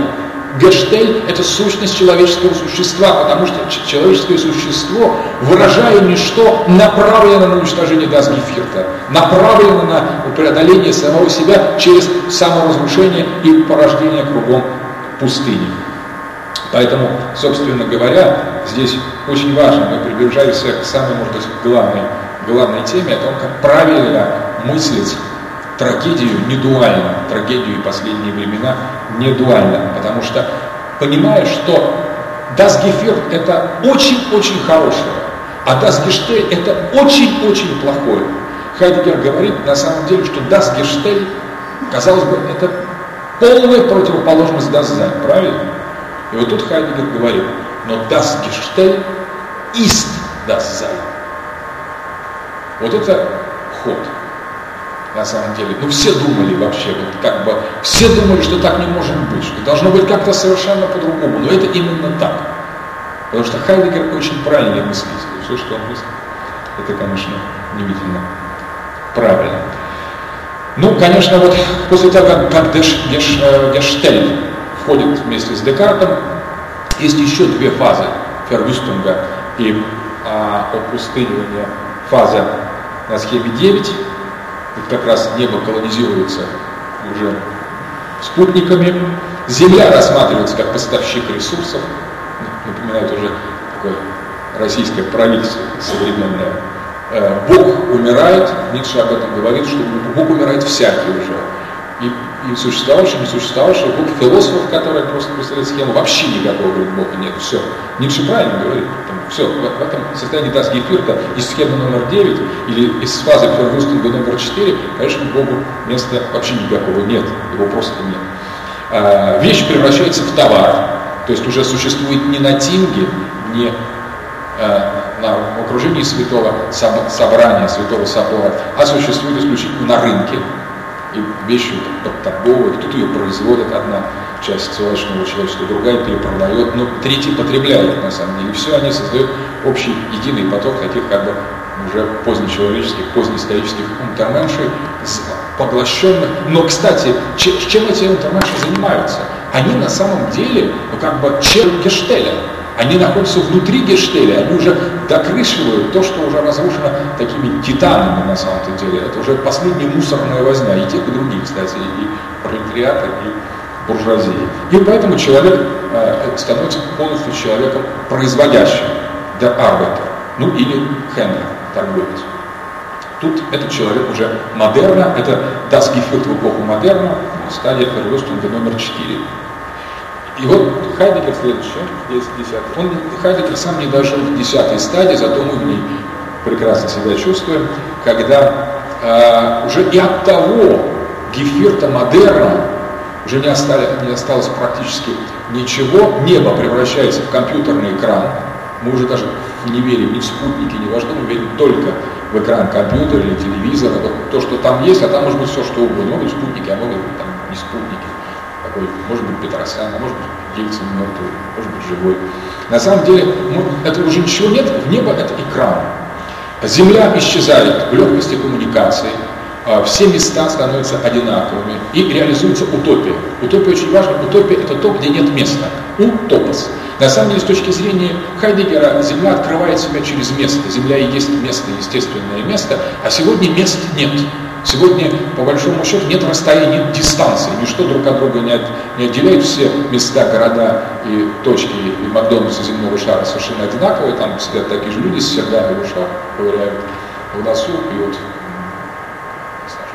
пиво, э, курят легкие наркотики, практически земли и мест как таковых нет. Вот у нас наверное, миллионы россиян посетили Египет, Турцию. Но что под Египтом и Турцией, вот раньше они понимают, это на самом деле маленький-маленький, где-то метров 10 на, на 10, околоченный кусок такого, э, как бы, бывшей свалки, на самом деле, где стоят очень такие отмытые для показа, насыпанные острова, какие-то всаженные искусственные э, растения, где они э, лежат на солнце. Но это не Турция, потому что в Турции ничего подобного нет. Можно всю Турцию объехать, там прожить, там вообще такие ни пейзажи, ни людей нет, ни строений, ни языков. Все это совершенно искусство. Точно такой же Египет, на самом деле.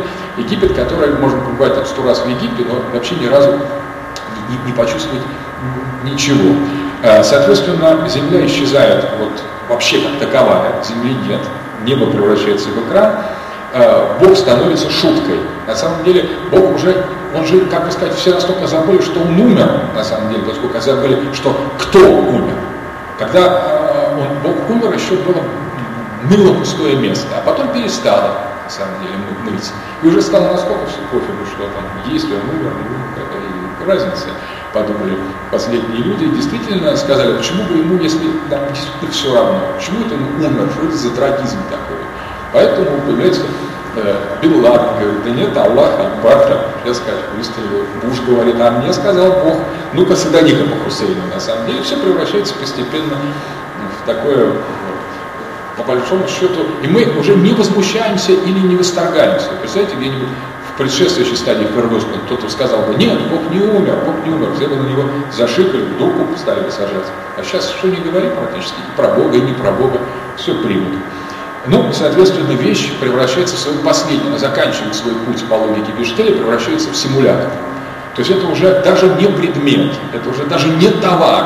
На самом деле, потому что товар сохранял какую-то связь с, с таким вот, с производством, с полезностью, некий рационал свой, фундаментальный рационал товара, предшествующей стадии гефирта, вернее, первостинга этого гефирта. А теперь вещь симулятор. Она может стоить все, что угодно, или не стоит ничего, она обязательно должна быть как бы предельно ненужной, и чем более вещь не нужна, тем более она вожделеема. И вот это в феномене современной моды э, воплощено максимально. Причем должно очень быстро меняться. Хайдегер предвидел это, что вещи должны, э, предметы должны производиться постоянно, постоянно выбрасываться. И чем короче жизнь э, вот этих предметов, как товаров, тем она интенсивнее на самом-то деле. То есть правильные ботинки, которые одевают один раз на самом-то деле, или даже полраза, а вечером сменить двое ботинков, трое, остальные повыбрасывать или раздавать другим, чтобы все все время меняли своими ботинками. Вот это адекватность, что не симулятор на самом деле. Человек поплясал в одних, в других, в кедах, потом босиком, потом в каблуках. И вот чем быстрее сменяется предмет, чем он больше исчерпывает свою жизнь, тем это, собственно говоря, логика моды. Смотрите, она становится быстрее и быстрее. Раньше люди носили по несколько лет, купили себе баллони, например какой-нибудь, или на платформе сапоги ходят. Сейчас уже, ну, в лучшем случае сезон, а то и полсезона. Это тоже не предел, на самом деле. Какой-то один день, 15 минут. И, соответственно, человек, который смертный, он становится постчеловеком, таким, с одной стороны, сверхчеловеком-техником, который ловко все соображает, занимается в 2.0, способен нагромоздить различные такие вот синдицированные потоки, потоки информационных данных, это сверхчеловек, и такой недочеловек, потребитель, юзер, который просто тыкает friendly э, интерфейс такой, как дружественный интерфейс по точкам, он уже не, не способен воспринять текст, он просто ищет в базах данных, которые более или менее соответствуют там заднице, на самом-то деле, его представлении сейчас. И, соответственно, такое э, интернетическое, интернетовское плавание по уже как бы симуляционно постоянно подмигивающим предметом, который действительно невозможно то ли понять экранное изображение, либо это онлайн уже, или офлайн начался уже, либо ты продолжаешь еще э, где-то с кем-то по, э, э, общаться по э, ICQ. Вот, собственно говоря, все э, это состояние Геферта – это предельная, предельная реализация Гештеля, и Гештель как техник, э, техне, это другой термин Хайдегер, который очень принципиальный. Гештель воцаряется в постмодерне, фактически заканчивая процесс Фербуста. Так, сейчас маленькое отступление о том, какие выводы можно... Вот таким образом, как мы просмотрели, как Geführt начал и закончил свое существование, во что он превратился сегодня.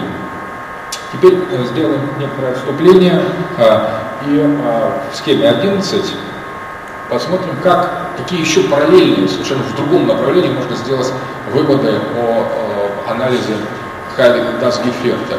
На самом деле можно сказать, что э, продлевая до Сократика логику Ксенофана, что все предметы состоят из земли, и поэтому в каждой земле, у каждого народа существуют совершенно свои э, собственные э, собственные небеса, собственные ветра, собственные реки, можно э, сказать о такой концепции русский гефирт. Звучит как кефир, русский кефир. Ну, кефир тоже не русское слово, а арабское. Русский гефирт, э, русская четверица, это э, на самом деле э, очень, очень приемлемая даже с точки зрения хайдегерианской модели обстановки, постановка вопроса, поскольку я говорил на первой лекции, что Хайдегер сам сочетал понятие земли будущего с, тайной, с тайным смыслом русскости.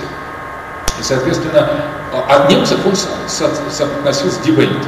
И борьбу между Россией и Германией во Вторую мировую войну Хайдгер интерпретировал как схватку Дивельт и Диберн, которые обмениваются между собой определенными энергиями.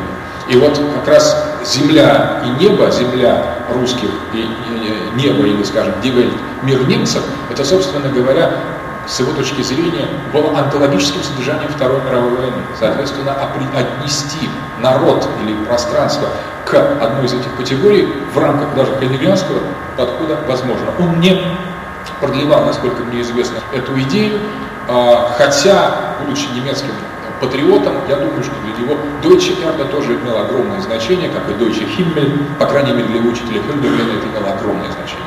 Соответственно, нам а, можно вполне а, использовать гефир уже в качестве национальной идеи, где а, каждому из а, терминов гефирта соответствует очень конкретное явление. То есть русская земля, понятая онтологически, одновременно как русская бездна, на самом деле это очень важно. Русские небеса, понятые как русское время, полнота русского времени, русское божество, это само за себя говорит, русский человек, как носитель русской воли и русского ничто. Вот русское ничто – это очень фундаментальная категория, я думаю, она связана и со спасовским согласием, с русскими нетовцами, и с э, русским нигилизмом, не случайно нигилизм термин появил впервые баз, э, Тургенев, и Ницше взял, кстати, его у Тургенева. Вот поэтому русский человек, как носитель русского, э, русской воли и русского ничто, это тоже фундаментальная категория. Ну и, соответственно, в центре нашего родного Гефирта стоит русская вещь. Русская вещь, которая уже в двух томах моего, как моя книга, существует на полках у внимательных читателей нового поколения. Русская вещь, вот она есть, это русская вещь. Кстати, в ней, в этом эссе «Русская вещь» как раз э, говорил о, э, как раз о том, что вещь, это надо понимать как весть. Э, как, и вот русская вещь, э, это то, та вещая вещь, которая вещает на вече. Вещи, то есть сакральные, священные вещи привезли боги, вещь вещают словами людей, с помощью людей, новинчик, который представляет собой гефирт, и находится в центре этого, этих скрещений. Вот эта живая вещь, живая русская вещь, является основой возможной такой полноты национальной идеи. Национальная идея должна рисоваться по этим выкройкам. А, при этом, конечно, становится такой момент, что на самом деле явно, что такое отношение к гефирту, которое мы говорим, вот описываем сейчас в качестве русского гефирта, как-то фундаментально не соответствует с тем, что наше правительство мыслит о России, о русской земле как источнике газа и нефти, о русских небесах, каких-то защищенных спутниками, о русском человеке как э, там, технологе, каком-то, которому надо либо производить либо торговать, либо потреблять. Вот любое э, использование. То есть вместо русской вещи они станут русские предметы и уже скоро русский симулятор. На самом деле, вот здесь возникает явная, явная как бы оппозиция. Несмотря на то, что мы должны мыслить всю недуально, всегда недвойственно, тем не менее между русским гефиртом, воплощенным в нас, и русским гештелем, воплощенным в Российской Федерации, ее администрации, ее как бы навыках поведения, существует фундаментальное противоречие. Но опять же, это противоречие, если оно будет только противоречие, да, мы ничего не изменим, мы окажемся в плену ложных, ложных отцветов. Мы сами станем рабами Гештеля. Для того, чтобы это противоречие между русским Гефиртом и русским Гештелем снять, необходимо осмыслить и то, и другое как тождественное, осмыслить и то, и другое как судьбоносное, как зангишихлихе, как антологическое и как, собственно говоря, русское. Потому что ни, ни в коем случае с точки зрения хайдегерианской модели нельзя постулировать чего-то другого. Это как раз продукт Гештеля в нас. Мы должны быть не рабами Гештеля, мы должны быть хозяевами Гештеля. Мы должны быть не рабами воли и могущества, мы должны быть господами воли и могущества.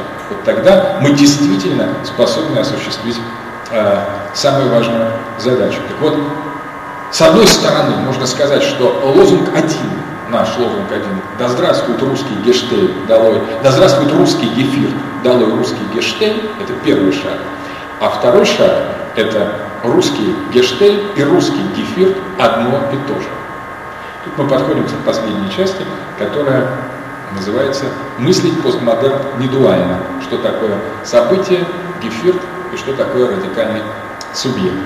Самое, а, пожалуй, интересное. На нашем а, политическом и семинаре, который мы закрытым образом ведем в интернете, который дает очень интересные, на мой взгляд, плоды, мы уперлись в такую тему о четвертой политической теории, это имеет прямое отношение к Хайдегеру, и царский симулятор. На самом деле мы уже как раз подошли э, к тому, что самая победа и одновременно фундаментальное, фундаментальное изменение ситуации, то есть изменение ситуации, запрограммированное самой логикой бытия и данное нам бытием как одновременно свободный э, выбор, заключается в том, чтобы суметь помыслить постмодерн не дуально. То есть не как то, что существует с одной стороны, то, что мы называем на нашем уже языке, не хайдегерским, радикальным субъектом с одной стороны, и то, что является э, царством недолюдей с другой стороны, а понять, что э, это вот эти вещи на самом деле не что иное, как некая иллюзия Гештеля. То есть внутри Гештеля это разные вещи. Но как только мы отвлечемся от гипноза Фервустунга, как только мы сможем отнестись к процессу дезонтологизации так же тонко, как Хайдегер отнесся к логике и судьбе первого начала, первого конца и уже окончательного конца в Ницше, если мы сможем понять и проследить в самых разных направлениях судьбу бытия и судьбу мысли, судьбу философию, судьбу истории, тогда действительно мы получим колоссальный инструмент, когда мы будем видеть в том, что отрицает нас, то, что нас утверждает. И то, что нас отрицает, то, что является Фервюстунгом и Гештелем для Гефирта, станет инструментом Гефирта. Следующее. Это, конечно, страшная вещь. Значит, э, на самом деле Хайдегер говорил вот о точке полуночи. Точка полуночи – это вот та точка, где Гефирт и Гештель перестанут быть оппозицией. Они совпадут, они сольются. И в принципе это точка, которая на самом деле уже дана нам в образе чистого Гефирта. Это тоже очень, очень сложный момент, потому что на самом деле, если мыслить время как то, что есть, и мыслить то, что есть как время, то тогда понятие «будет», «есть» и «было» полностью тратит свое значение. То есть свое, э, на самом деле, само представление о том, что что-то было, что-то есть и что-то будет, и что это разные вещи, или, например, это разный опыт, это не что иное, как продукт влияния Гештеля. Это диктатура Фронесиса, который втесался в Гефирт и произвел здесь разрушительную работу. И если мы поймем, что на самом деле эта разрушительная работа тоже была заложена в волю Зайна, если Sein сам себя перечеркивает Geviert ом, и Geviert перечеркивает Sein, и само Sein перечеркивает Geviert через самого себя, если мы сможем мыслить и быть в этом, минуя оппозиции Vorstellung а представления, то возникнет то, что Хайдегер сам называл Ereignis, событие или вторым началом. Вот это второе начало, это вечное начало, оно никогда не начнется, оно никогда не кончалось, но тем не менее оно второе, и оно будет совершенно другим. И э, здесь можно дать последнюю, ну, последнюю схему, которая, собственно, описывает то, что происходит в точке полуночи. Последняя фаза Фердустон, когда в центре всего стоит симулятор, экран, исчезнувшая земля, Бог как шутка, постчеловек, мгновенно, без всякой паузы, без э, всяких действий, и самое главное, без всяких усилий, обнаруживается, не заменяется чем-то другим, обнаруживается как нечто совершенно другое, как э, будучи тем же самым, где в центре стоит раз нова, новая вещь, где сверху новое небо, новая земля, где das kommende, commonste in kommenden, приходящее в приходящем, то есть будущее в будущем, является, возвращается, движется к этой основе последний Бог, и где место человека занимает радикальный субъект как недуальное явление, не противопоставленный ничему и ничем не оттененный не предвосхищенный, но двиг, сделавший шаг не от того гештеля, который засунул этого радикального субъекта в какое-то чудовищное пространство техников и недоумков юзеров, а на самом деле сделавший еще один шаг в том же самом направлении. И поэтому мы говорим о субъекте. Хайдегер считал, что субъект – это понятие абсолютно декаденское. абсолютно негативное, потому что это разрушает человеческую смертность, человеческий гештель, человеческое бытие, человеческую волю. И можно было бы подумать, что Хайдегер, который презирал субъекта как конструкцию Декарта, на самом деле возмутился бы такому сочетанию, как радикальный субъект. Но сам Хайдегер, который описывает Фердустин и Гештель в совершенно безонтологических факторах, призывает мыслить их онтологически, не дуально, фундаментально онтологически. То же самое можно сказать о субъекте, радикальном субъекте. Радикальный субъект не должен прийти откуда-то со стороны. Он не должен быть каким-то изменением или просветлением человечества. Он должен быть продолжением движения человечества в ту черную бездну, когда оно идет всегда. В том же нарушении, только еще на шаг дальше. Сам Хайдегер писал об этом, что те, кто рисуют, рискуют больше, поэты в темные времена, в скудные времена, они первыми достигают бездны и заходят в этой бездне даже так далеко, как не позволено зайти ни одному из богов. Поэтому, если помыслить на наш, нашу полночь, которая наступает, на самом деле, и даже если понять, что это движение онтологическое наступление, а не представимое, где вообще-то невозможно разделить, наступила ли она уже или еще нет, вот это наступление полночи, понятое онтологически и фундаментально реализует то второе начало и станет тем событием, эр айгенис, тем вместе с бытием бытием, тем мгновенной, той мгновенной вспышкой перечеркнутого займа, которого учил Мартин Хайдер. Благодарю.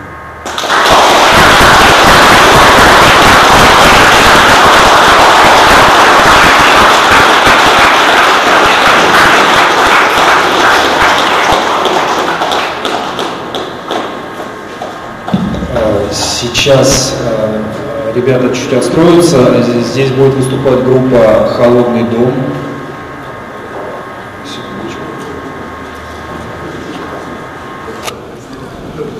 Мы благодарим